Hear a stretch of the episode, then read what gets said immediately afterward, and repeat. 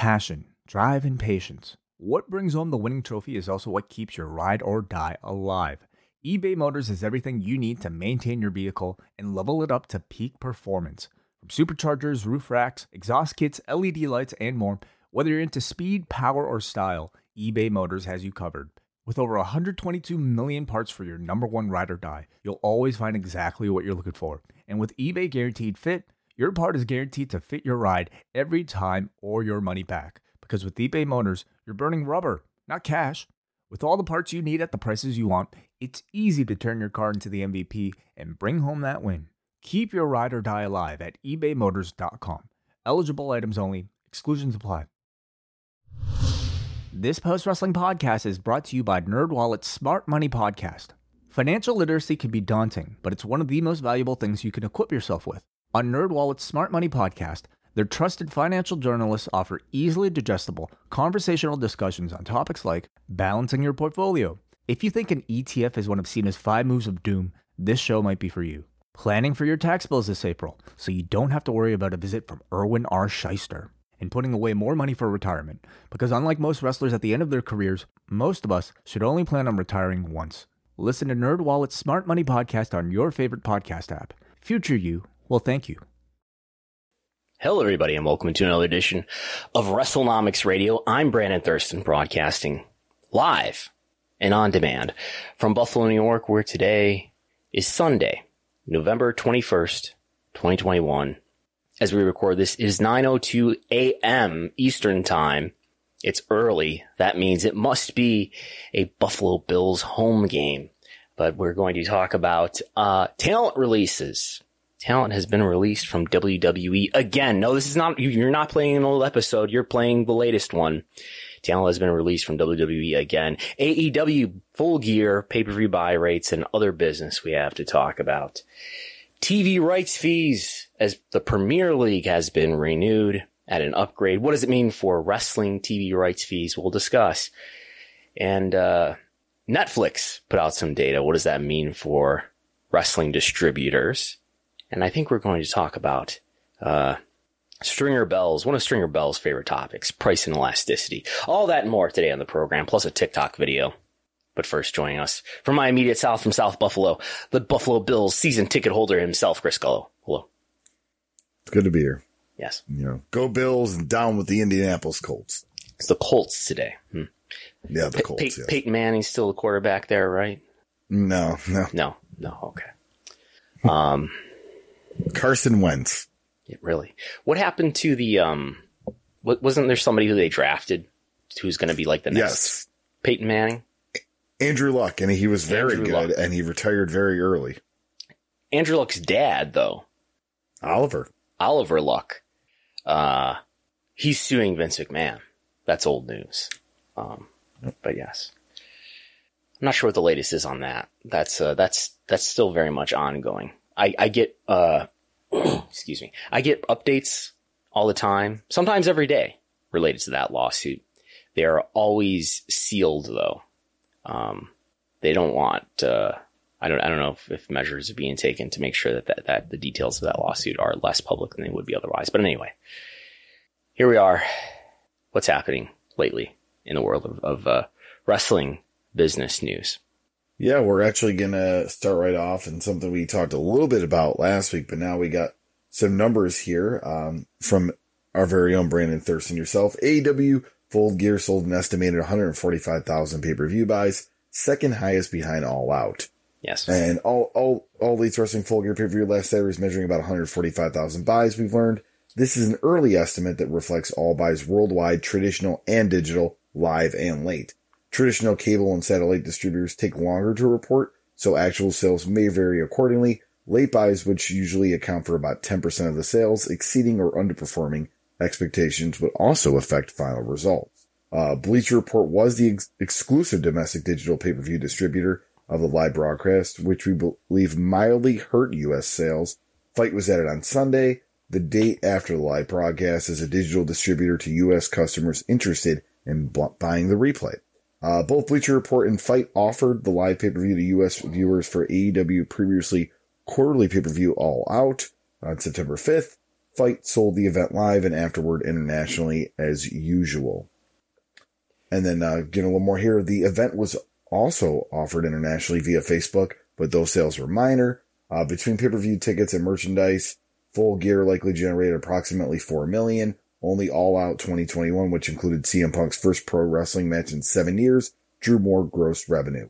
All Out was believed to generate more than 5 million, largely driven by an estimated 205,000 pay-per-view buy- buys. So, sales of 145,000 buys. Okay.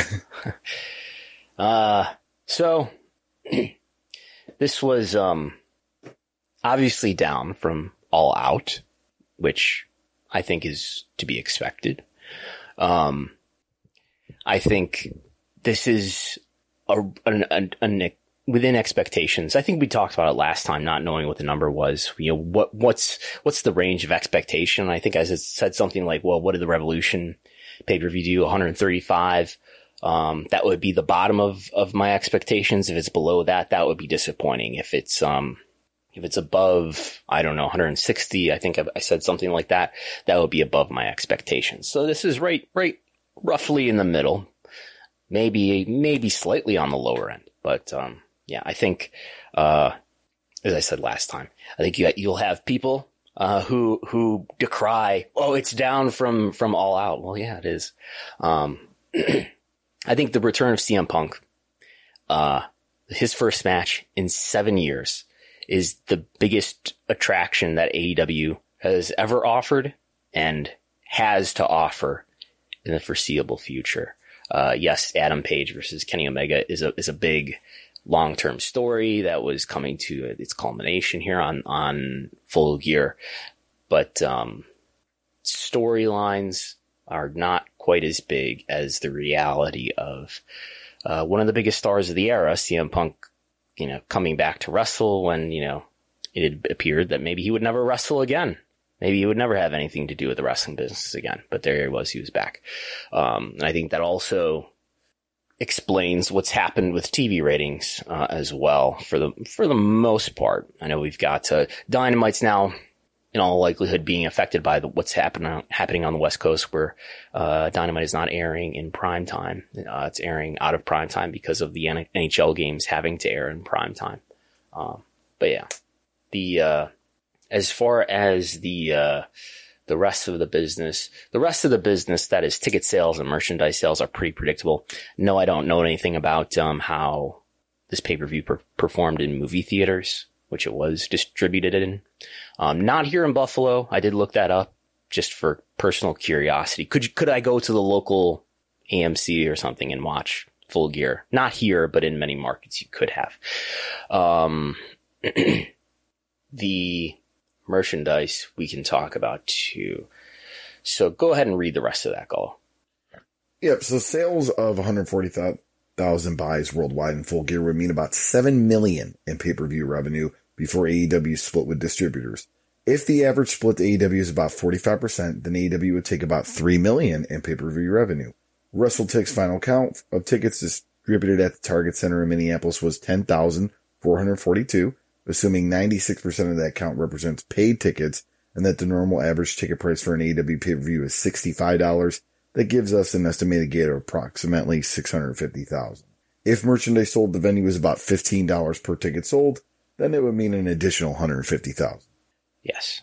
Um, I was told by someone who talked to the people who were working merchandise that merchandise sales were 156,000. Um, and that they quickly sold out of a lot of their items as, as Chris Gullo sneezes. And, Try to hold uh, it in. And AEW didn't bring a lot of inventory, which maybe is often the case. Uh, they're having to ship it in. Um, this is not like a, a concert that's on tour that's going around the loop. Uh, they're, you know, going to one location, flying in and out, I guess. So it's not like they have a, a truck apparently that they can take from one location to another with a massive warehouse of inventory. Um, but yeah, I, I, I got the impression that AEW has, uh, a limited supply of merchandise and perhaps could be doing a lot better if they had a better way to supply themselves uh, with venue merchandise. And I wonder how that compares to what, what WWE does. Um, whenever I've been to, I don't know, I know WWE uh, has like their own pop up stands like outside the venues and stuff. At least last time I was, I was at a, a WWE show, but, um, yes, the average ticket price $65, which is pretty comparable apparently to to at least what we know about the other um, events. We're going to talk later about price and elasticity. I'm questioning whether these pay per view prices for AEW. This will be every, every, everyone will love hearing this. I think the the, the AEW pay per view pri- tickets, at least the pay per view tickets, might be priced too low. They could probably price, price these a bit more aggressively. Uh, but anyway, yeah, this uh, four million dollars is to AEW. So everyone with their uh, scorecards at home who's keeping them like I am when, when it's time to do the annual estimate of AEW's revenue, that's the net revenue to AEW. Of course, there was more than just $4 million made here when you include pay-per-view distributors, more like 7 million. Um, I know pay-per-view price points around the world were lower than $50, which they were in the US. Um, so that, that's all, that all checks out. Um, because if we just real quick here. The, the usual international to domestic split. what do you think the, the domestic to international split is in terms of pay-per-view sales for a typical pay-per-view, whether it's WWE or AEW? I think they're about the same ratio. Um, if I were just guessing, maybe 75 25? 70 30 is usually what I go with. Yeah. And that's, I mean, I think there's, there's old SEC filings data to to support that in WE's case. Um, and I've been told as much that it's you know that that's about what it is for AEW too. So if we say 145 times 70 percent, that's domestic times 50. Uh, let's actually put the, the, real numbers in here so so I get dollar amounts. Uh, 145,000 times 70 percent. That that's 101,000 pay per view buys times $50 price point. So that's $5 billion in domestic revenue uh, for pay per view. Um, plus the international. Let, us say I, I, I, heard that, you know, the FITE international pay per view price point was something like $31 or something like that. Let's say 30, uh, times 145,000 times 30% and the parentheses, we get to 6.38 million uh, and then you add about 650,000 in the live gate. Now we're over 7 million. And if we add another 150,000 of merchandise, we're at about $7.2 million in gross revenue for everybody. Uh, well, AEW and pay-per-view distributors. Um, so there's that. Again, but about 4 million for AEW, about 7 million total between AEW and pay-per-view distributors. Short of about 5.4 million and I don't know, like something like 8 million. I don't want to do the math again uh, and bore everybody, but obviously eight, all out did substantially better. well, I think a lot of it too has to be how it's presented, right? Like, so I think this all out, I think was represented as kind of a bigger deal. And I mean, in, you don't see critics like complaining that TLC doesn't do as well as WrestleMania on merchandise and, you know, when they had pay per view buys, you know. So you think that out of, there's four pay per views, but All Out yes. is, is a bigger marquee event. I don't, I don't know. I that, think so. I don't In know. my opinion. I mean, I know All Out is sort of the, uh, successor of All In, which is this, you know, this, this event that predated AEW and sort of led to it. Um, I don't know if they're that distinguished. And in fact, if we, if we look at the, uh, if we go to WrestleNomics.com, uh, what did, what did it, what did these pay-per-views do last year? I guess Full Gear did, did do is like the, the least bought pay-per-view ever of in, one of the prior years, I think. so if we go to WrestleNomics.com, oh, actually we had it in the slide.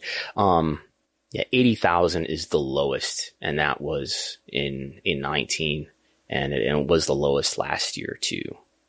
So, is that the lineup? It's not like there's a huge margin here though between let's say all out 88,000 and full gear 80,000 in 2019. And then in the following year, last year, 2020, it was 90,000 for all out, 85,000. Those are pretty thin margins. Um, I think, I don't think any of these four pay-per-view brands stand out above, above the other.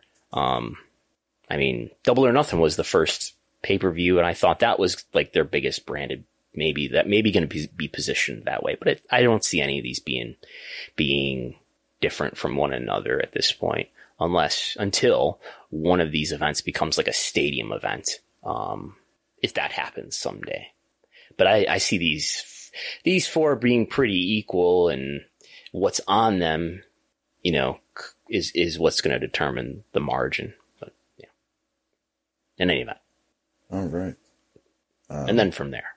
Yeah. All right. That notwithstanding. So, all right, move on. Uh, this is from Post Wrestling. WWE cuts this is from John Pollock himself of supply and demand. Uh, the all too common pattern of WWE cuts continued Thursday night with eight names added to the growing list of ex WWE talent. John Morrison, Tegan Knox, Shane Thorne, Drake Maverick, Jackson Ryker, and the remaining members of Hit Row, Isaiah Swerve Scott, Top Dollar, and Ashante the Adonis were the latest cuts to an overall number that would uh, be unfathomable two years ago. Uh, the overall impact to the industry and the respective performers is unknown, but common sense suggests that the industry cannot support such a constant stream of free agents that are uh, coming off WWE runs that would seek comparable livings outside of it. Uh, WWE has fundamentally shifted its policy of talent acquisition and stockpiling from participating in an arms race for the stars outside the company into one that has flooded the open market. It's a market that cannot possibly find the demand for the enormous supply of stars. And I don't want me to continue. Yeah, we can stop there. Here. Um, All right. what do I have here? So we have a chart here that we can show for, just for, for people watching on video. Um, we are now at the lowest point. If, so what I did here is I went through the archive, the Wayback Machine, archive.org, which people may be familiar with. And I, uh, I scraped every instance going back to 2014. So really we're talking about the entirety of, of the performance center era here. And, um, I scraped each instance of the Wikipedia page called list of WWE personnel, um, which seems to be kept pretty well up to date. I don't know if it's accurate, but there's clearly some effort uh, at keeping that uh, that page up to date. I think I remember reading something a few years ago about like what the most updated pages on Wikipedia are, and many many of the most updated pages on Wikipedia are guess what wrestling related. like there's something about wrestling fandom that there's clearly people who's like it's one of their hobbies is keeping this page and many other wrestling related pages up to date. Um, but anyway, I tried to count every wrestler on every instance over time. And these, these aren't consistently, uh, spaced. There aren't consistent intervals over time here. It's sort of random. Uh, but we do have multiple data points for every year, 2014 to the present. The point is, I count now 226 wrestlers. So this wouldn't include other kinds of talent like announcers and maybe non-wrestler talent, uh, things like that. But about 226 wrestlers are on the page as of, um, I think this was Thursday. No, Friday. Um, so that is the lowest it's been since early in the brand split era, which is if people are watching this on video, that's more than anything uh, what explodes this number of, of wrestlers that WWE has in her contract. It's the beginning of the brand split in July 2016 where WWE now has to have separate rosters for Raw and SmackDown, uh, doesn't exactly double the Raw. Well, it nearly does. It nearly doubles the roster, even uh, even taking uh, developmental into account. And I know some of this isn't isn't perfect. Where we have there's, something wrong here. Where in in mid early 2016, the number of PC recruits is at zero. So that certainly doesn't make sense. So this isn't a perfect science here. This isn't an official number or anything. WWE does, does publish the number of talent it has on our contract every year. And we've, we looked at that last week. Um, but I think this gives you an idea. I imagine this is highly correlated to reality in any event. This is uh, the, the lowest that it's been since the brand split. Um, why?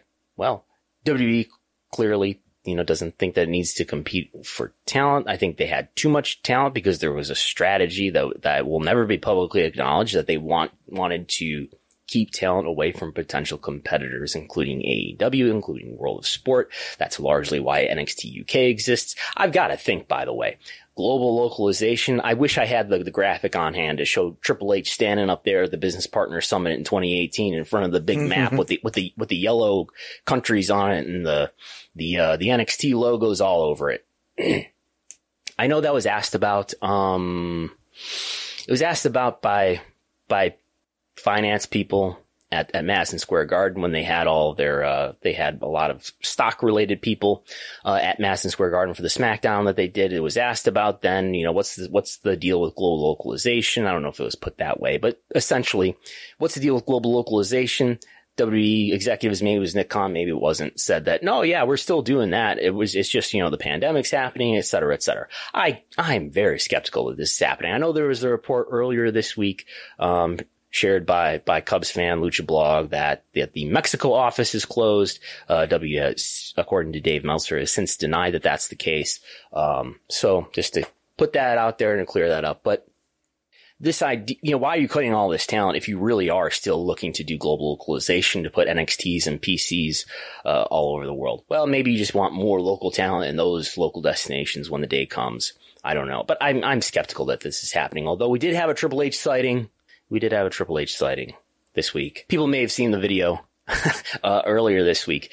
Uh, it's Vince McMahon at the front of the line next to his favorite son, not not Paul Levesque, but Nick Khan. Uh, they they seem to be touring the construction site of the new headquarters building down the street there in Stamford, Connecticut. Uh, it's it's Vince Vince with his contrast tie. We've got, we've got the thumbnail up here right now on, on the slides. The contrast tie. He's got a bright orange knot and a some sort of pattern tail. Of course, Vince with a contrast tie next to Nick Khan and then the, the trail of, of executives following behind him. Uh, eventually it's Stephanie and someone. And then way in the back, one, one of the last people seen coming down this wooden ramp here. All of these individuals, by the way, wearing hard hats, W logo hard hats, mind you. Um, and way in the back, Triple H, Paul Levesque, the game, Paul Levesque, of cardiac event fame. He's, he's still there, still employed apparently. So that's good to know. Good to know he still has a job. Um, so there's that. Um, but while we're talking about, about Triple H and his, I don't know, his interesting, uh, dynamic in, in the in the W corporate world these days. Um, I don't know if we talked about this. I know we've been speculating, having some fun here lately about how well, you know, Triple H should just quit and he should go off and find some billionaire and start his own wrestling company. Um, this is a fun idea to think about. Probably not going to happen, but it was, was raised to me and I, I should ask around about this a bit more. He's a member of the board of directors. It's very possible that anybody who's ever, you know, anybody who is a member of the board of directors is, is agreeing to some sort of non-compete clause that would disable them from being allowed to be involved in a wrestling company for some amount of time. Uh, whether that's part of a year or years. I don't know. So there may be, even if he wanted to do that and was going to do that in our fantasy, uh, booking world here, that he might have some legal hurdles to that. Um, so there's that. Um, yeah.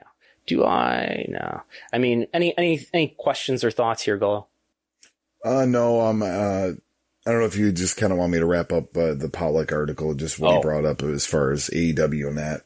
Um, sure. so what he said was AW is only a viable option for so many with the promotion stacked to the brim with talent that runs its own risk of reaching a level where hard decisions need to be made or talent becomes unsatisfied without featured status. And uh, as AEW has cemented itself into a strong standing with national television exposure, increasing its pay-per-view business roughly 62% in 2021 and expanding its television footprint this year, there are fewer needs for the company rather than wants if a particular talent becomes available that can fulfill one.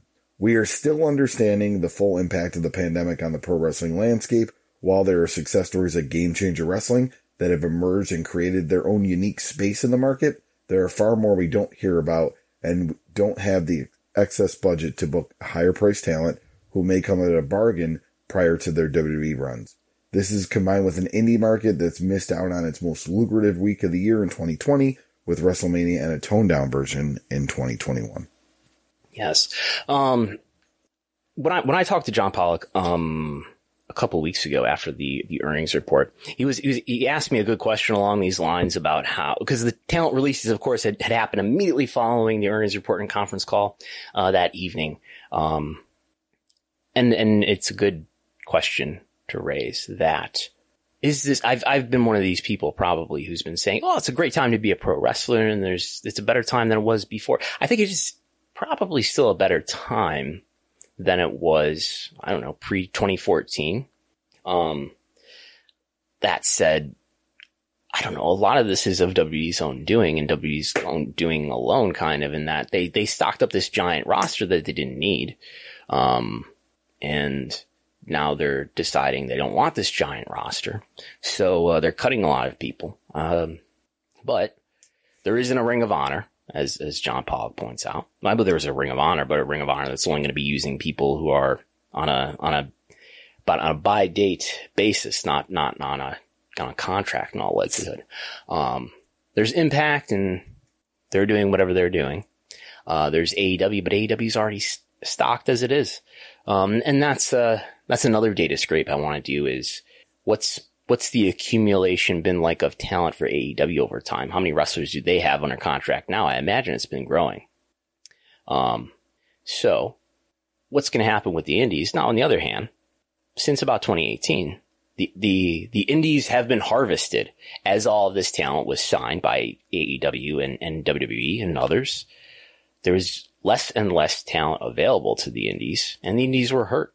Um, you know, I've, I've, I've talked to indie promoters. Maybe you've talked to indie promoters, Chris Gullo, who have mentioned they, they, well, they gonna, they don't have any names to book. Um, running out of names. Yeah.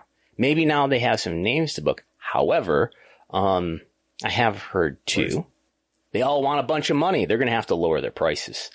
Uh, and the economics are going to have to, uh, uh, adjust themselves for this to work out for everybody. Um, I think this, there was something written in the Observer the, in the most recent issue about how a lot of the names are asking for big prices and, uh, indie promotions don't necessarily have the high enough margins to, uh, to accommodate that.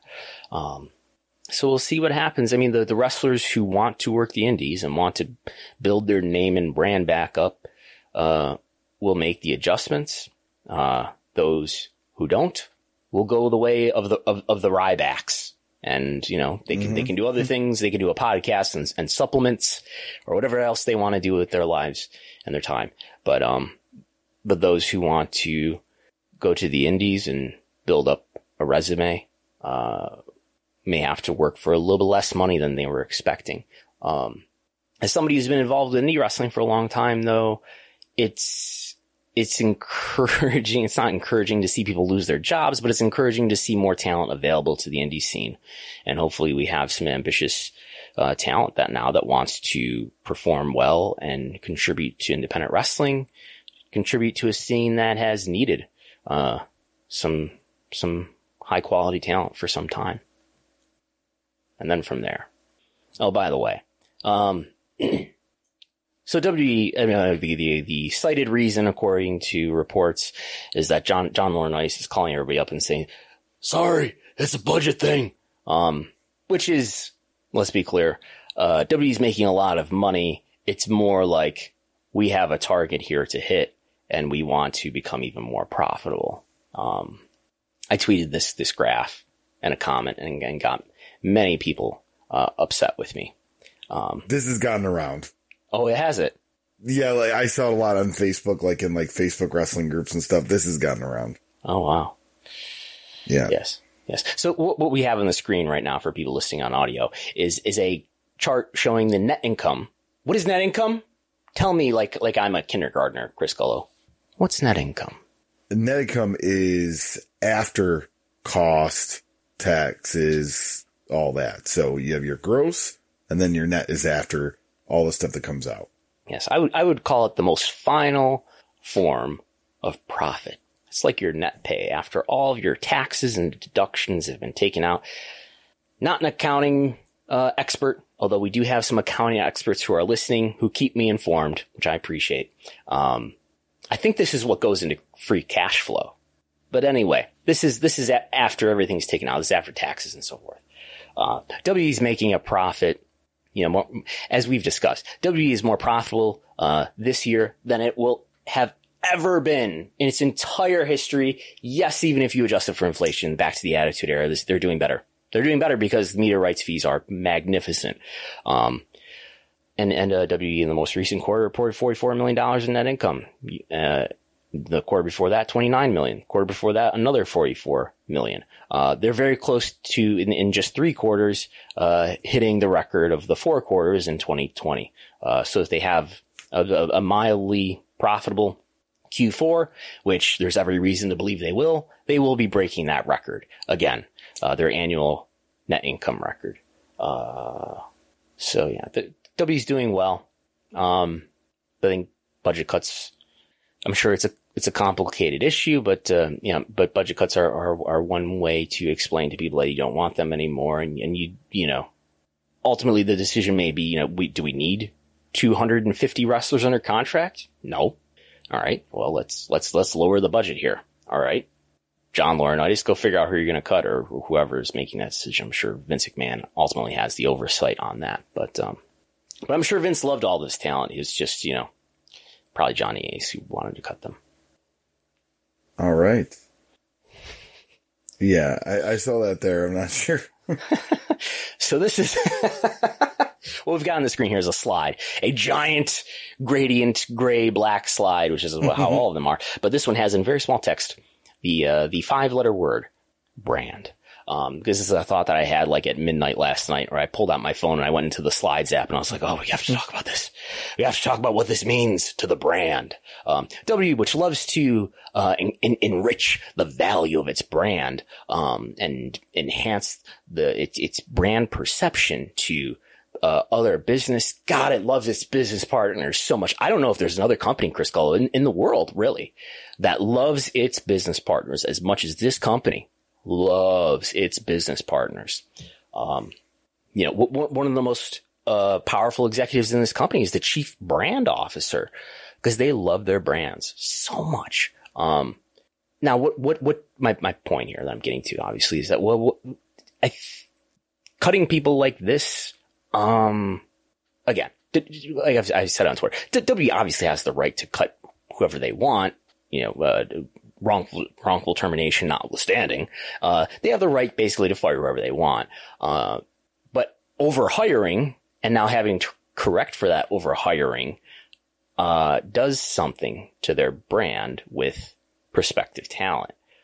Uh, are we still at a time when it's every teenager who aspires to be a wrestler's dream to wrestle for WWE someday? To be in the main event of WrestleMania. Is that the case? Like it, I don't think it's the case like it was before. I'm sure there's. Um, go go ahead. Well, I was just saying I don't know about the teenager, but I've spent quite a bit of time last couple years with like, you know, younger rest student wrestlers, mm. guys just getting into business, girls just getting business, and that's very rarely the answer anymore. Mm. You know, they they bring up AEW or Japan, you know, and you know, and stuff like that. Like you don't really hear it. Like, yeah, I want to, I, I want to make it to WWE. That's not the typical answer why you're going to wrestling school anymore. And in fact, at, at this point, at least as of September or so, since WWE obviously made this change to how it views talent, uh, and and hey, the pendulum might swing right back the other way in a few years, uh, but they don't they don't seem to want wrestlers. I, I'm I'm the the clock is ticking now. It'll be interesting to see we've only got a couple months of, of data here and they're not really hiring anybody recently, right? But like, are they, you know, how many, let's say for the, the, the next six months or so, the next 12 months, how many wrestlers are they going to sign who actually have independent wrestling experience? It'll be very interesting to see. Or if they truly do stick to just hiring, uh, talent that have some other athletic or you know, professional background that they favor. Um, that'll be interesting to see. As the point is, I mean, for, for for some fans, this is an issue. I think to an extent, and I know there's always great debate and discontent in conversations when you try to raise this, but like to an extent, this does have an effect on some fans, maybe not a large portion, but you are, uh, take something like Hit Row, which got over to an extent in, in NXT, right? And they brought, brought them up to the main roster. Now they're all cut. Um, you're, and this is the case with the dynamic between the, between NXT and, and the main roster for a number of years now is that there are investments made uh, at, a, at, a, at, more of a grassroots level with your more engaged fans. They get into this talent. They get emotionally invested in this talent. They're brought to the main roster and often little is done with them. Uh, now they're cut. They're not, they're not even with it, with WWE anymore. Uh, so you're probably expensing your goodwill there, which, you know, WWE is, has, has done, has done a lot to, uh, to expense their goodwill over their entire history, especially, especially in recent years. So there's some fan brand perception here. Uh, maybe that's not that big of a deal though. Maybe it's just the IWC as, as, as people remind, or will remind you on Twitter and Reddit and places like that. Um, but like we're discussing here, this is a talent thing where I don't know, do, do, do, as time goes on, and especially the pendulum doesn't swing back as strongly and they go back to hiring independent wrestlers, rep, you know, talent with wrestling experience. If that doesn't happen and more time is going to go on, more turnover is going to happen where you where you've got younger wrestlers who have lived through this moment more and more. I don't know if, if the place that they're going to aspire to be is going to be WWE, um, as much as it has been in the past. Uh, so there's that. Yeah, I, I, I, will. Oh, I will say this. Um, just when it comes to the uh, image of WWE, like not really having previous experience, uh, Top Dollar was everything you think they love. Former NFL player, podcaster, hosted their. I didn't know that he was a former NFL player. Yes. Hmm. Yeah. Wow.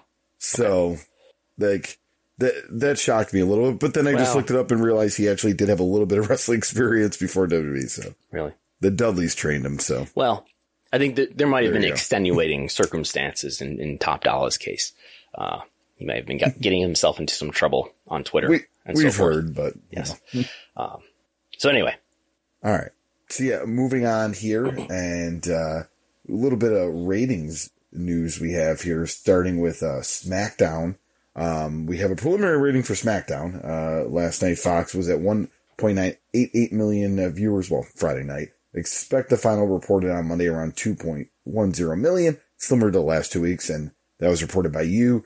Uh, well, Spoiler TV. The prelim comes from Spoiler TV. Oh, you, you're saying that. Yeah. Okay, go ahead. Yes. Yeah, I linked it in the end. Uh, we don't have anything for Rampage. Nobody has reported that. Where's the Fast Nationals?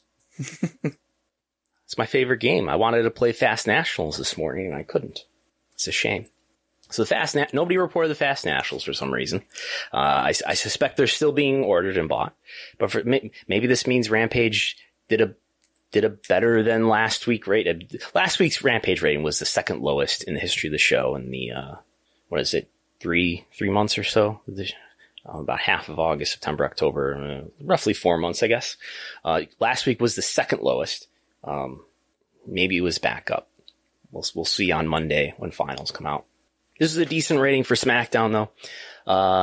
Looks like it's going to be very much in line with where it was in the last two weeks. On the lower, I mean, if you look at this, this line graph that we have on the, on the slide here, it's, these three weeks are a lot lower than, than SmackDown has been since August or so. Uh, but these are okay numbers, I think, relative to where they've been lately. Uh, and ultimately, SmackDown, to put this in just in context, SmackDown's doing well in the demo compared to whatever else is on television on Friday night. It's, it's usually SmackDown and Shark Tank, Mark Cuban, uh, SmackDown and Mark Cuban running neck to neck, uh, when, when Shark Tank is a first run. Uh, so there's that. Um, yeah, I mean, we'll, we'll see what happens with Rampage just judging by the fact that there's no fast national here, I would guess that Rampage was up from last week, but we'll see. Because D- Dynamite was up from last week as well, right? So Coming off the pay per view. Yeah. yes, yeah. So And then from there. all right. Well, I know uh, you put yeah you wanted to get into some impact. Uh, well, viewership or other things, but we had Impact Suzuki versus Alexander Thursday. Yes. What, what what was the number for impact? Do you have that on hand, Chris Gullo? Um, I think you reported it was, oh, I want to say 120 something. At I looked at it literally this morning, and I just can't remember the. Impact Wrestling on AXS on Thursday night was viewed by 129,000 viewers. That is the That was the highest since June 3rd. I remember that. since June 3rd. yes. Can you think of any famous wrestling matches that happened on on June 3rd? Maybe maybe maybe June 3rd, 1994. June 3rd, 1994. Oh. Oh, oh, oh, no, no, no, not what I was thinking. I don't know why this is escaping me. The, the the great singles match between uh, Toshiaki Kawada and Mitsuharu Misawa, June 3rd, Oh. 1994, All Japan Pro Wrestling in the Budokan. Oh, it's just it's, uh, the greatest singles match of all time. Um, anyway, that uh, was the last time that Impact, no, not, not 1994, June 3rd, 2021, was the last time that Impact did a number as high as this 129,000 viewers. Um, well, what could it be? Why was the number up? By the way, the demo didn't really move. so total viewership was up. The demo. Now the, the demo is a smaller sample because the demo is only a portion of the audience. In, in Impact's case, it's something like a third or a quarter of the audience. It's hard to even tell because the smaller your audience is for your given program, the harder it is to rely on this data and the more artificial volatility we see. Anyway, th- th- this does seem to have popped a number. Um, the main event was Minoru Suzuki versus uh, Josh Alexander. Um, I was also told that uh, was it last week when there was a six man tag uh, involving uh, Josh Alexander, or not, maybe it was Josh Alexander, but but involving uh, Minoru Suzuki. That uh, that in the minute by minute ratings, that match did quite well. Um, so Minoru Suzuki popped a number, I think here. I, I'm I'm always the one hesitant to say that uh, the ratings or the quarter hours are people want people want this data, Chris Gullo, to be a referendum on their favorite or least favorite wrestler.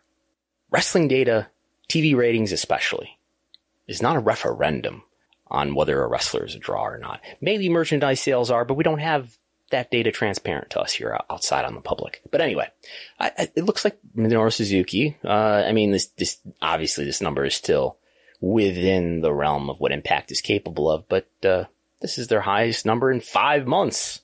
That's impressive.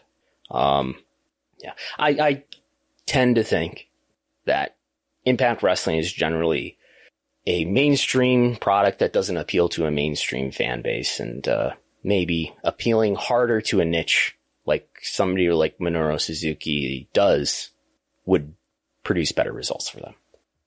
Um, June 3rd, just a fact for you, uh, Satoshi Kojima made his uh, Impact debut. So, on that June 3rd episode. Wow. So, very interesting. Like, yeah, if they, hey, they're doing what New Japan should be doing here. Yeah. having, having uh, primetime television. And, Those, those, those AXS, those AXS, view, AXS viewers, they just, they, they miss their New Japan.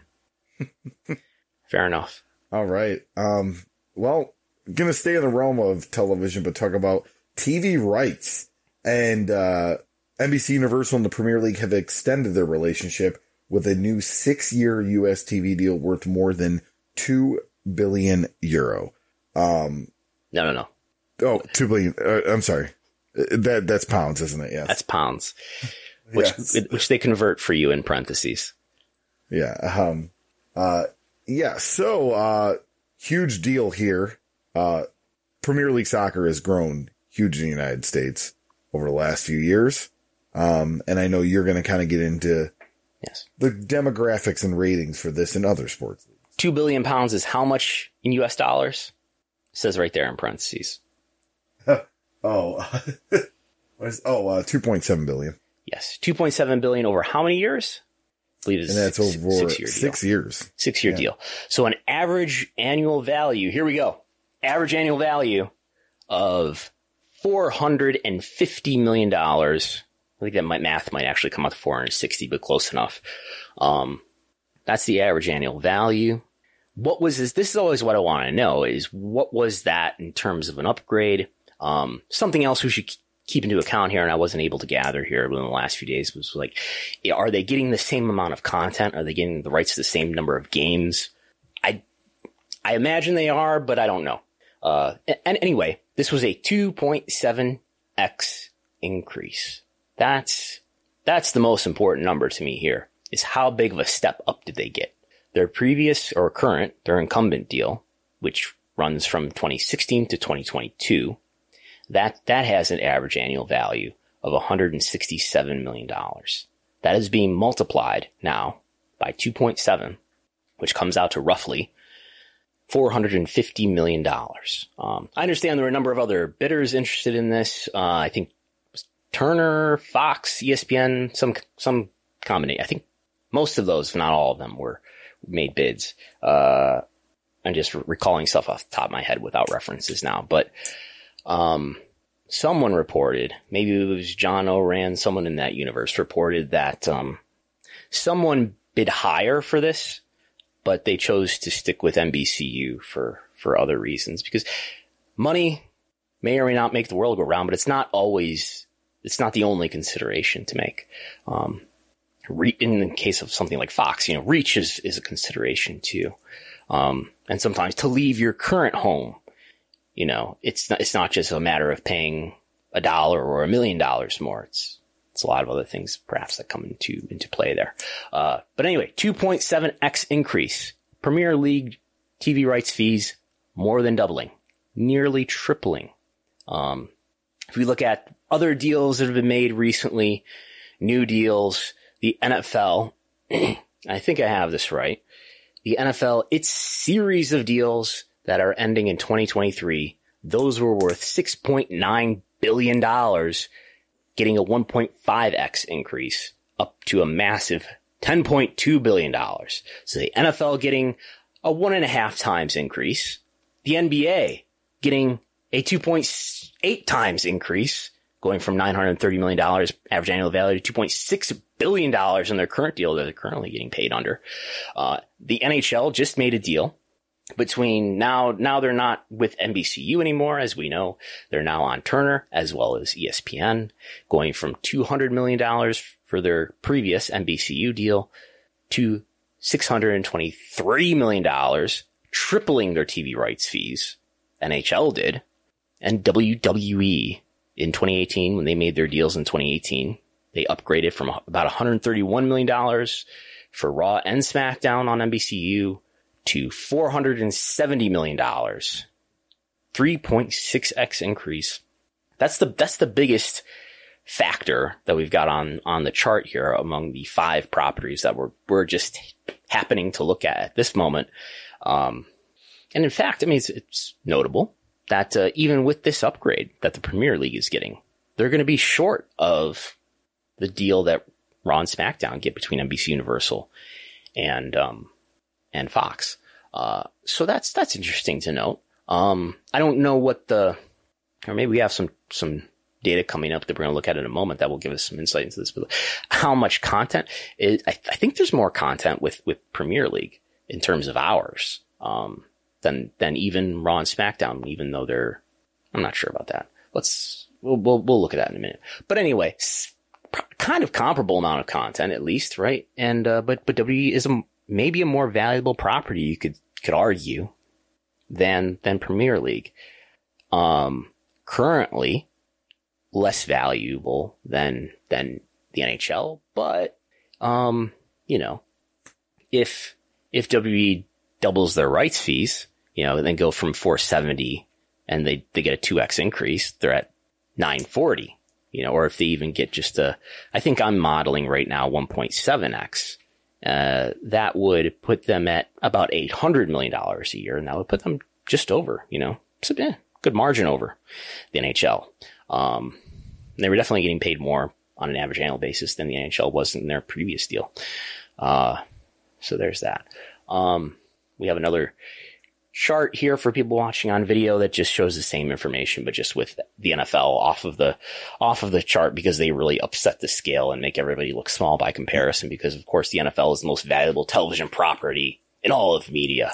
Um, so there's that.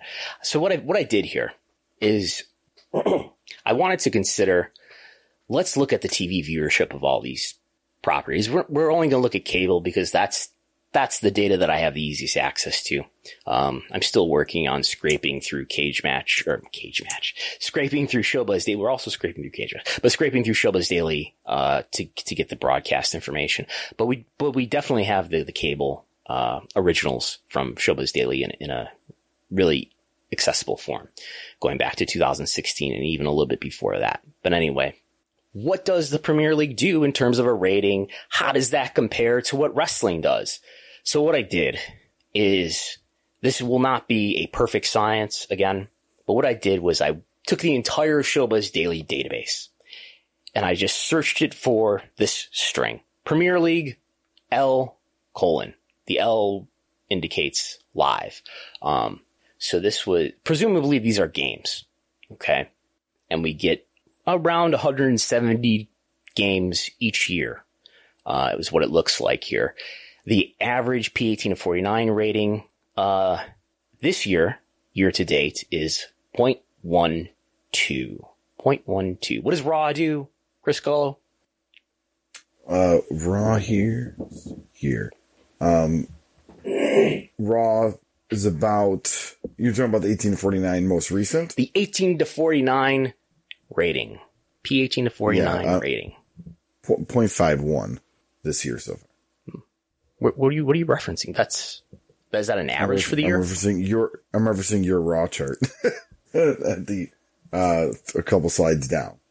So okay. yeah, that's the average of the 18 to 40. Oh, I see what you're doing. Okay. Yes. Uh, what, what did Raw do? Yeah, I was looking up some Premier League scheduling things. That's what I was looking at. What did what did, uh, what did Raw do? I know I know they're going against Monday Night Football. What did Raw do on Monday?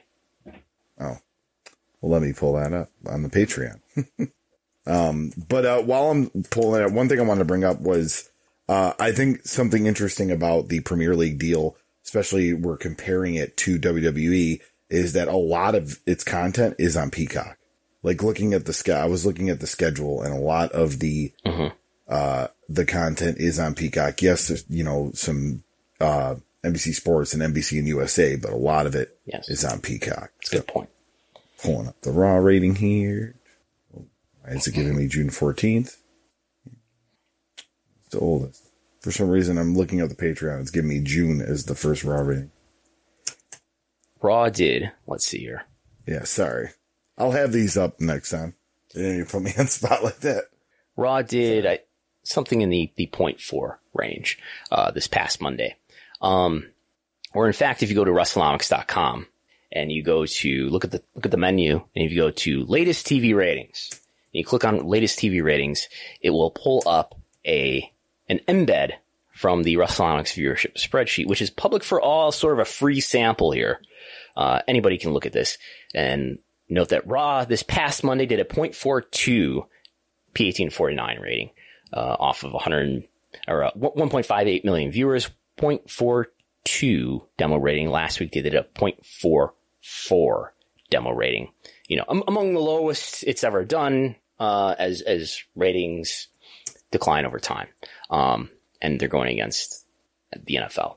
Uh, but anyway, this year so far, uh, averaging a 0.12 Premier League games are uh, average rank 0.56. The, the thing to look at here, though, that, that I think is interesting is yes, you can look at this over time. We're looking at this from 2016. Every year, it's average from 2021. Most of the time, most years, it's getting lower. It's, it's an average of 0.16 in 2016. It's getting a little bit lower, a little bit lower. Some, some, you know, in a couple of these years here, 2018 and 2020, it's kind of stable. And now it's down to a, to an average to date of 0.12. But if you look at the average rank in 18 to 49, it's ranking higher. So the rank is improving even as their rating is decreasing.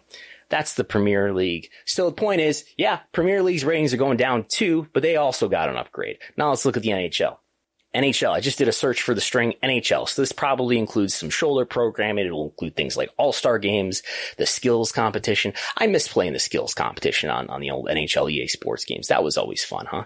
You would, um, I remember slap like, shot. I yeah, love that. Yeah. Yeah. You like break. Al MacInnis, best slap. Yeah. Yeah. Uh, Ray Bourque.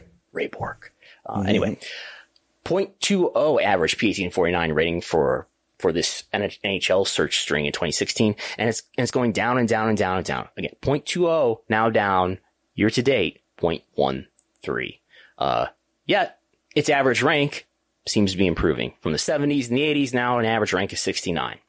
So that's the NHL again. And as we we looked at before, NHL got its TV rights tripled by splitting its deal from not just one partner, NBC Universal, but two partners dealing to ESPN and Turner. Does that sound familiar? They, they dealt, instead of just dealing with one partner, they decided to deal with two partners, just like WWE did, thanks to Nick Khan, as they dealt to Raw and SmackDown. So, similar, similar story for total viewership too here, right?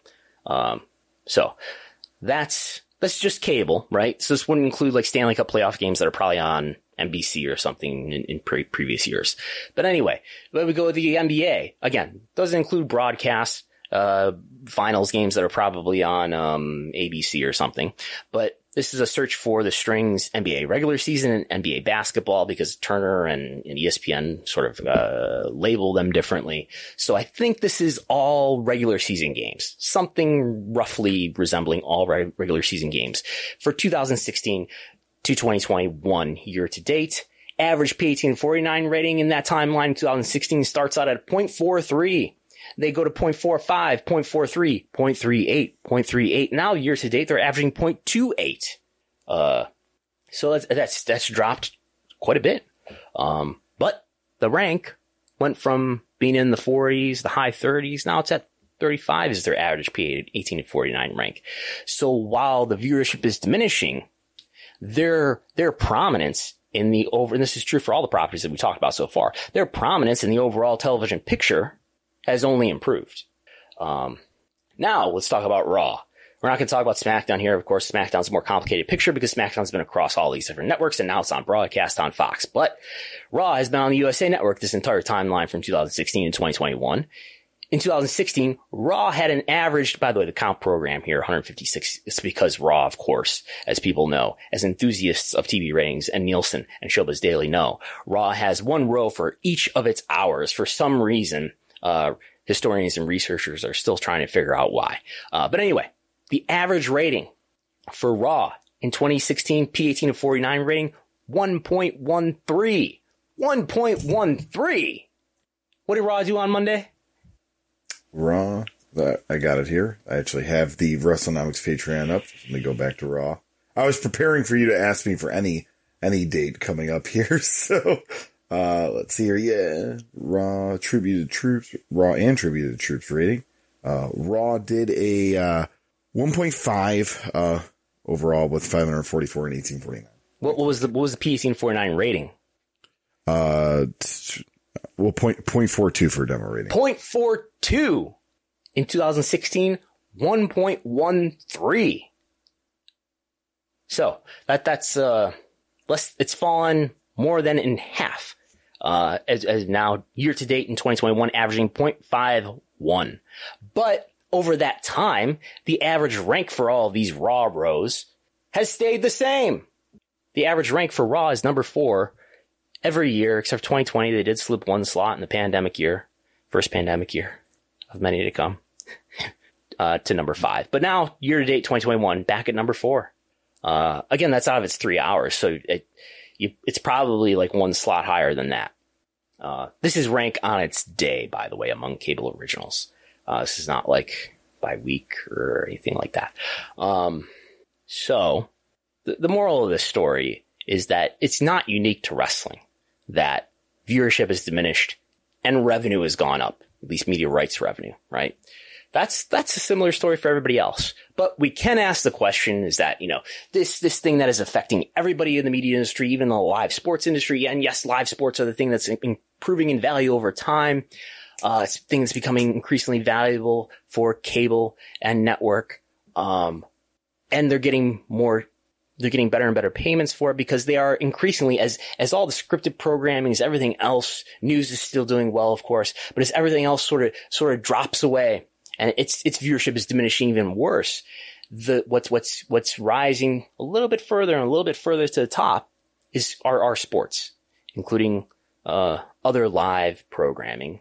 Maybe maybe it's sports maybe it's not. Maybe it's sports. It's sports when they want it to be sports including wrestling including WWE uh, but we can ask the question: Is well, is is WWE suffering worse in this way than the others? Well, if we uh, if we calculate the the PTN forty nine rating and look at it year over year, uh, Raw in these years, Raw is the only one that is got negative deltas in every single year. So they've all the, these other three properties, the Premier League, the NHL, the NBA, at least in these queries that I did, which are not perfect, uh, they've all got at least one year where they were up a little bit, a few percent from the prior year.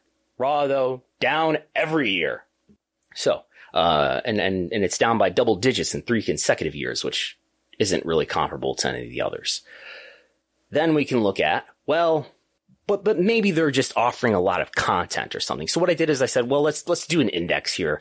Let's take let's take the sum of all of their P. This will be really out there, but but I think this makes sense. Take let's take the sum of all of their P eighteen to forty nine ratings and let's time adjust it. Let's multiply it by the minutes, the duration that they're providing.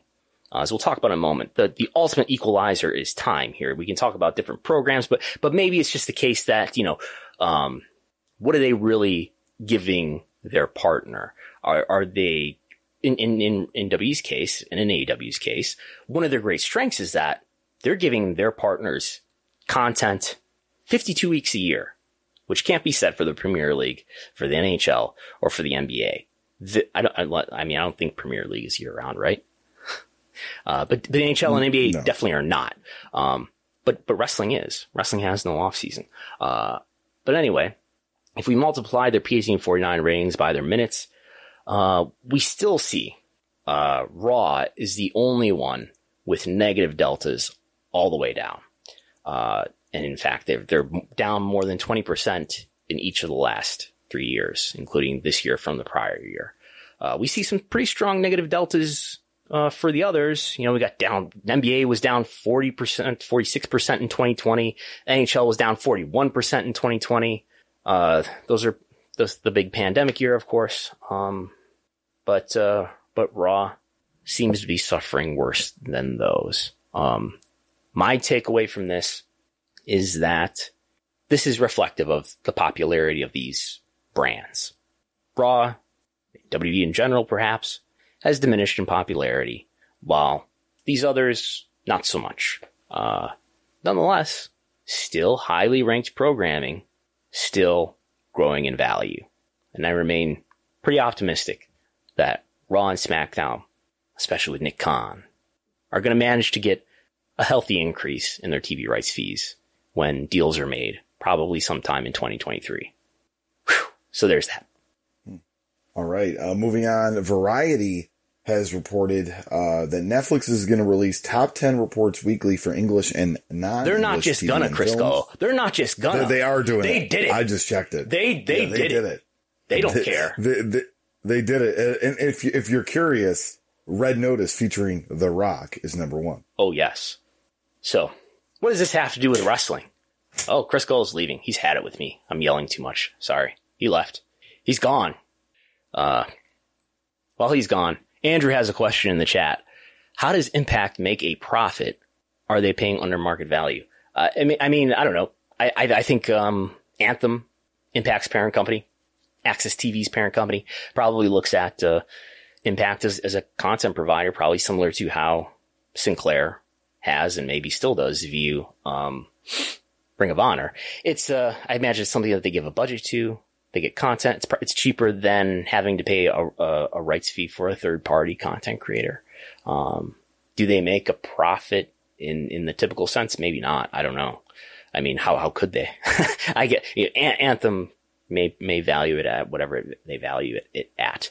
Um, so anyway, Netflix decided to put out its data, as uh, there have been criticisms in the past about how um, Netflix doesn't provide the right kind of data and so forth. They have opened up this top10.netflix.com, which anyone can go to. Oh, and by the way, if you scroll all the way to the bottom of this, this page, there are Excel files and tab separated values that you can download to analyze the data for yourself, put it into a pivot table, make charts. But anyway, we can look at the, uh, for example, we can look at, look at the most popular TV programs. If we sort this by non-English and we look at, uh, this is looking at the last seven days, the seven days between November 8th to November 14th. So this is not the last seven days, but last week. And apparently they're going to update this every week. Squid Game is the big leader here, of course, with 42.8 million hours viewed. And if we go back, can we go back a week? It's probably even higher. 65 million hours. Two weeks ago, there were 65 million hours viewed of Squid Game. To put that in some context, um, that's in one week. If we go to uh, corporate.w.com and we think about, well, W is one of the most popular properties on all of YouTube, right? And they publish every quarter how many hours get viewed, not just on YouTube, but across all digital media platforms and social media platforms. Uh, W reported 411 million hours viewed in the three months, July, August, and September. That was their highest, probably ever. Um, Squid Game did, did, you know, something like an eighth of that in one week. Um, I don't know if that's as impressive as I, uh, built it up to be. But there's, there's Netflix. What does this have to do with wrestling other than those, that, that comparison of, of time? What does this have to do with wrestling? Any guesses, Chris Gullo? Well, we could find out if they're doing this, like what would be the top streaming programs on, for example, Peacock. If does Peacock do this? Well, they don't, but I'm saying like that's how it relate to wrestling. If this becomes a trend, Yeah. we could see how WWE stuff is performing on Peacock. Ne- ne- ne- Actually, see it other than Nick Khan telling us something that we have no way to get the data. Nick Khan has given us deltas at times. He told us that Money in the Bank was X percent mo- more viewed this year than Money in the Bank uh, in the prior two years, and so forth. Um, told us that WrestleMania was the most viewed WrestleMania ever for that first WrestleMania on Peacock this year. But um, this is this is Netflix saying, "Look, we're we're confident that we're blowing away everybody here, so we're going to put the data out, and we dare HBO Max, Disney Plus, Apple TV, Prime Video, Hulu, NBC Universal's Peacock. We dare you to put out your own data comparable to this because I'm sure they blow everybody away here. Um, maybe eventually though, if, um, if other players start to do this, the pressure will, will continue to mount on ultimately Peacock, which of, of the services that I just mentioned and, and those services, their logos are on the screen right now. Uh, Peacock's probably capturing the least amount of watch time. Uh, probably. Or, or certainly among the lowest of, of the, the six that we've got on the screen here. Um, so the pressure might mount. Maybe, the point is, maybe eventually in in the nearish future, in the years to come, maybe eventually we'll get it'll, it'll become standard that that these streaming services will um will publish some kind of data, and maybe eventually we will find out how many people really do watch WWE pay per views. And how does this pay per view compare to, to the to the last pay per view? And how does it compare to the same pay per view the prior year? Other than the, the selective information that WWE chooses to share on earnings calls or in interviews or whatever. But some consistent data over time would, would be wonderful for WrestleNomics enthusiasts. Moving on. All right, moving on to price elasticity of demand. Mm. And the definition is it's the effect of change in the price on the quantity of demand. So that's percentage of change in quantity demanded over change percentage change in price. And how does this pertain to pro wrestling? How does it? Well, I think that we're talking about as far as demand on live live attendance. Mm-hmm. Let, I would, I would imagine that. Let, us go to Stringer Bell to explain to us what a elastic and inelastic product is. Yo, you know what we got here? We got an elastic product. You know what that means? That means When people can go elsewhere and get their printing and copying done, they're gonna do it. You acting like we got an inelastic product and we don't.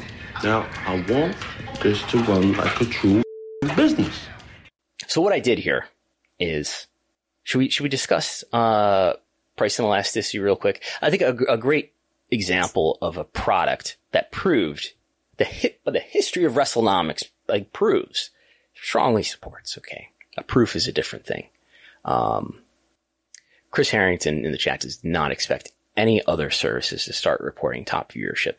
Yes, they're they're they're they're too too afraid. They're too intimidated by the outstanding viewership of, of Netflix. Um, I think pay per view is a price inelastic product. Uh, the W if if if it wasn't, the W network would be more successful. What what do I mean by that? What do I mean by price inelasticity here? If if pay per view was a more elastic product in terms of price and demand, we would have seen cutting the price by one sixth, going from a $60 price point down to a $10 price point, arguably even lower because you provided people with not only access to the pay per view, but an enormous video library as well. And weekly new content that they put on the, on the W network. At a minimum, they cut, cut the, the price by one sixth. Did it 6x the demand though? No. It 2x'd the demand. W went from about a million people buying the pay-per-view, or at least a million, a million sales of the pay-per-view worldwide in terms of WrestleMania. It's, it's peak, obviously, to at best 2 million subscribers, at least for one month. Um, I think it proved that you can cut the price of something like a wrestling pay-per-view into a fraction, a sixth, and it does not result in a comparable increase in demand. Um, so when people say, well, I don't know, the AEW pay per view is kind of, it's, oh man, it's $50. I don't know if I want to pay for it $50. I think they would do even better if it maybe was $25. I think that's a poor argument. Um, we've, and we've got a big lesson in history that just happened telling us that no, if, if you cut the price of the AEW pay per view in half from $50 to $25, is that going to double their sales? If it's not, they shouldn't do it. It's it better more than double their sales to take the risk. But, but anyway, all that besides, I went, I went through the WrestleTix data and I looked at the information that we have on average ticket price here. So WrestleTix has been able to make uh, some gate estimates. Um, some of these, some of these are WrestleTix own gate estimates. I think some of these are pulled from the Observer. But um, so I I took uh, WrestleTix tickets distributed. I took about 4% off of it to assume comps. And then I divided the tickets distributed minus 4% by the gate estimate or the gate report. And what we have here is for TV tapings, and, and this will vary from market to market, right? Because in, in, in a market like San Jose, the ticket price for SmackDown in San Jose was $75. The West Coast is a different world, apparently. Uh, whereas, you know, let's look at a really low one. Uh, well, let's look at another SmackDown. So we're looking at like to like. In Wichita, Kansas, though, the average SmackDown ticket price sold was $51. Again, San Jose, 75. Wichita, Kansas, 51. So different markets are different. But, uh, if we look at the pay-per-view, let's look at what Extreme Rules did for an average ticket price. $99 for Extreme Rules. Where was Extreme Rules? Columbus, Ohio. Um, Compare that to the, so that's a pay per view, obviously. It's a W pay per view. $99 average ticket price. Compare that to Minneapolis, Minnesota, full gear, where it looks like, uh, I think we had $65 up on the screen earlier, but, uh, I got $68 here. 68. Um, I wonder if, if, uh, if AEW isn't charging enough for at least it's pay-per-views. If we look at Dynamite compared to Raw or SmackDown, Dynamite's with the with the few data points that we have, we have what four data points for Dynamite, and we have four data points for Raw. We have four data points for SmackDown. So Dynamite has a, a, across those four data points has an average ticket price of fifty nine dollars. Raw Raw is lower, fifty three. SmackDown higher with the, with that San Jose data point in there skewing things to 60. So Dynamite seems to be roughly on par with Raw and SmackDown, maybe even a little bit higher. But, um, but the pay-per-view, Uh, what big difference there? And this is not some, you know, big brand pay per view for WWE Extreme Rules. And I don't think Columbus, Ohio is, is, I could be wrong here, but I don't think Columbus, Ohio is this way, uh, higher price market or more expensive market than, than Minneapolis is. Um, I would imagine those would be comparable in terms of, um, you know, what, what those markets, you know, can afford or what their, what their economy is. Um, so I, I, I, I guess I think, you know, you, you look at the sentiment around these brands. W has a huge following and has built up this tremendous dominance of its industry over decades. Uh, but I think there's room, and I know we're, I know we're talking about wrestling here. We're talking about pro wrestling, but I think there's room for, for Dynamite to take advantage of its perception as a superior wrestling brand among people in the know. Now you can disagree with that, but I don't think you can make a good argument that that is the perception. Um, you don't have to feel that way personally, but I think en- enough people feel that way that there's there's an opportunity there. Uh, and I so I guess I guess what I'm saying here is I think if, if $68 is an accurate average ticket price, this, this price could have been higher, maybe at least 75 or wh- why not 100 like, like Extreme Rules was at 99. Um, would that have, know, so the tickets distributed count that we got for, uh, for full gear was something in excess of 10,000. Um, no audio. Are we still having no audio? Let me know. I know we had no audio on that clip. Um, check that out, please. I think that was from that was from the the, the clip. I yeah, believe. Okay. Anyway, I, I yeah, those I, are a little bit older comments. I think um, full gear probably could have been priced higher, produced a, a, stronger gate for full gear. Yeah, no stringer bell audio. Thank you. Uh, we will we will fix that in the podcast. Um, and AEW would have ended up with a, a higher gate. Let's let's let's just do the math. Now maybe the the attendance would have been lower. It wouldn't have been ten thousand. But I think, you know, I think AEW has a strong enough brand that would, would higher prices have really scared that many fans away? I'm not sure. And I think there's, there's something to raising the price. And I'm not even talking about the demographics that, that may be out there that you could use to support that, to say that, well, fans of, of AEW and the, and the TV viewership tend to have higher incomes maybe than W fans. I don't know. But I think there's there's there's something to charging a somewhat higher price for a pay per view that has a stronger brand perception, even if it's with a smaller number of people. Even if it does, and almost certainly it would result in lower attendance. Um, and, I think there's uh, there's something to the pay per view price being a little bit higher, enhancing uh, the perception of the brand further that, hey, look, this is, this is a high quality product and we're going to price it as such. Um, I think there's more than sufficient credibility for AEW to do so. So anyway, so I guess just ultimately what I'm saying here is this $68 average ticket price for full gear, $99 average ticket price for extreme rules doesn't make any sense to me. Um, given the perception of, of, these brands, the perception of the quality of, of these products. Um, all right. So with that, we've reached the end of the line this week here. Yes. So you can go right into plugs. On the WrestleNomics YouTube channel, which some of you are watching on, watching us on right now, I do every Thursday at 5:30 p.m. Eastern a live TV ratings talk. If you're wondering where the ratings talk is, how come I'm not shouting about quarter hours and things of that nature? Um, actually, I don't talk about quarter hours that much on on live TV ratings talk, but I do talk about the ratings in, in great depth, great deal of depth. Uh, Raw, SmackDown, Dynamite, Rampage, Impact, NXT. All of that happens every Thursday live, and you can watch anytime after the fact as well, uh, on the WrestleNomics YouTube channel the audio goes right into the audio feed for, for patrons at patreon.com slash WrestleNomics, where our subscribers for just $5 a month get access to my TV ratings reports that I post almost every day because that's the nature of wrestling TV ratings at this point. There's a TV show to report on their ratings for almost every single weekday. Uh, patrons get access to that stuff and you get access to the WrestleNomics viewership spreadsheet, which is this increasingly massive data set of all of the wrestling related TV programming, all the data that I have. Uh, that's for patrons. Plus, you get other content um, and things of that nature.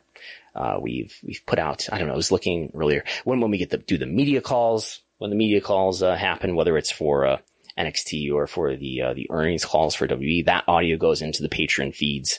Um, and sometimes there's other stuff too. But you can follow me on Twitter at Brandon Thurston WrestleNomics. What do you got, Cole? Uh, just uh, you can follow me on Twitter, Facebook, Instagram at Chris Gullo. Um, RTA Pod on Twitter. That's my other podcast, Rediscovering Indies.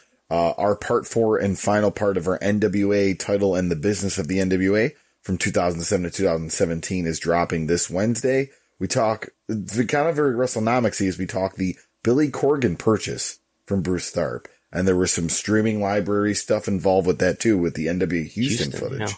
So do, do you know how much they paid for it? Um, so I, I think it got, uh, it was only, well, the footage or, or just the overall purchase. Everything. The, the, the, the, library was part of it, right? Yeah. So, um, it, it, it, looked like, I mean, I believe it was less than a million if I remember the numbers. Yeah, yeah. I don't have my notes pulled up here. I think it was told at one point about the cost of somebody's house was how it was phrased to me. yeah. Um, and, and, and, and the odd thing is, is with the Houston footage, it might just be a lease deal where it's still technically owned by the uh, Paul Boesch estate. It's very weird. like there's reports saying Corgan does own it. There's reports that Corgan just has the rights to stream it. It's, okay. That's all. There's no oh. definition on that, but yeah. Okay that's all for this week. Thanks for listening. The, there is, oh, by the way, I should mention, I'll put the link in the chat. There is a WrestleNomics survey for, uh, as, as we try to learn more about uh, our WrestleNomics readers, listeners, and viewers. Uh, there's already been quite a few responses already, but I don't, we definitely have not mentioned it, uh, on this podcast yet. So I will, uh, will copy that link and I will put it into the chat right now. Uh, we'll put it in the description here as well if anybody's watching this after the fact. But if you wouldn't mind taking it, should take about a minute to go through and, and uh, take a little survey for us and give us some information about uh, what we can do uh, in the future to make WrestleNomics even better. So thanks again for listening. Thanks, of course, to all of our subscribers for supporting through Patreon. And uh, we will talk to you next time. I'm Brandon Thurston. I'm Chris Gullo. See you later.